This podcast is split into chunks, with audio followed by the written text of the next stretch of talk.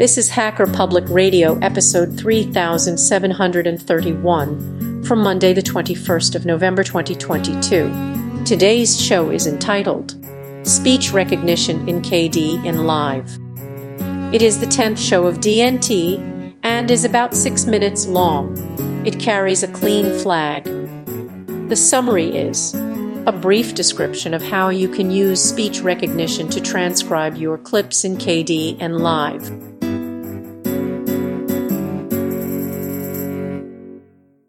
Hello and welcome to another exciting episode of Hacker Public Radio. This is your host DNT.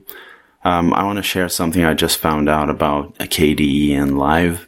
So this is a, a nonlinear video editor application from uh, part of KDE, I guess. I used this a very long time ago. The first time I had a um, computer with a Linux operating system installed, uh, it was Ubuntu back um, just before the Unity desktop came out. I think it was maybe version 8 or something like that. And um, I had it installed on a little netbook, and it was so bad that um, Kdenlive. I, don't know why. I'm sure it was for some specific reason, but I didn't know it back then. So Kdenlive couldn't even preview the video on the uh, on the in the application itself. So I cut the first videos that I ever cut um, on on that. Even though I couldn't see the video, I could only hear the sound. So what I would do is I would play the video on VLC and I would kind of take um, some audio cues from that, and then in Kdenlive, based on the audio cues, I would cut the video. So I cut a couple of videos like that, and then I kind of decided that I was going to pursue this for work for a while, video. Uh, and then, of course, you know, soon I moved into, I kind of went into the idea that uh, you have to have a, uh, an Apple computer to do this kind of work. So I eventually bought a Mac and then I used Final Cut Pro for a long time. Um, and then now I don't work doing this anymore, so I don't need to use this kind of thing. Nobody will care what I use. So now I've been using Kdenlive again, and I, I only do video for my own things just for fun. But anyway, so using Kdenlive to cut um, a little video recently, um, it was an interview, and then I found out it now has this thing. Uh, it's like a speech recognition and it can basically transcribe your interview for you. You have to install a couple of Python uh, libraries, which the uh, Kdenlive does for you. Um, I assume it runs pip to do that. I don't know. It doesn't really tell you. But anyway, it installs those two things for you in one click. Um, and then you have to go to a website, which the application itself links you to that website. Then you download a model. There are multiple different models. Uh, there are models for several languages. Um, and the models are like pre-trained models for speech recognition.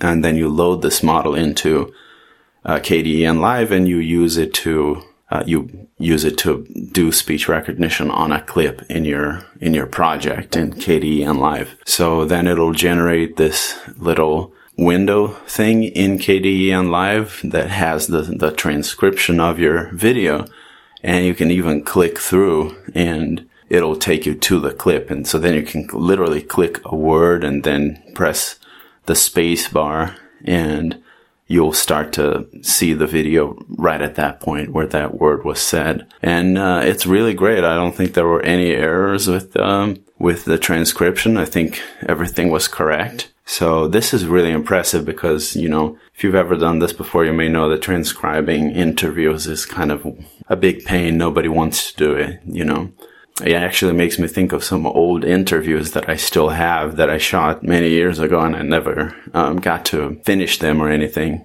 I could at least run them through this thing and get a transcription of the interviews for at least for archival purposes, if nothing else. So really impressive stuff. Just amazing to think that this is free software or, or open source software, perhaps. I'm not sure. Um, but anyway, something that's freely available and that works very well. Um, and also that same application that I was using about 12 years ago when I first started editing videos uh, is still an excellent application on Linux to edit video. So yeah, I came across this and I thought it might be of interest to hackers. Um, recently we had a, an episode from, uh, uh, Mr. X about editing videos as well. He was using Shotcut. I've tried that myself, but I, I found Kdenlive was, was a bit better for me. Um, but not too different anyway.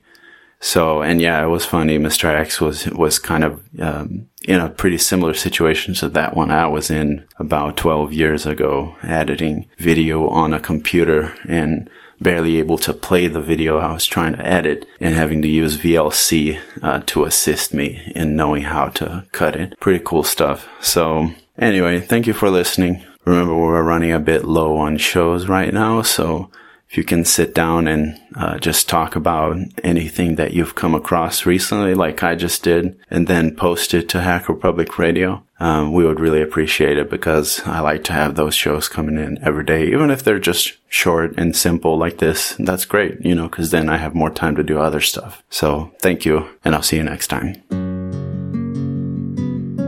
You have been listening to Hacker Public Radio at hackerpublicradio.org. Today's show was contributed by a HPR listener like yourself. If you ever thought of recording a podcast, then click on our contribute link to find out how easy it really is. Hosting for HPR has been kindly provided by anhonesthost.com, the Internet Archive, and rsync.net. Unless otherwise stated, today's show is released under a Creative Commons Attribution 4.0 International License.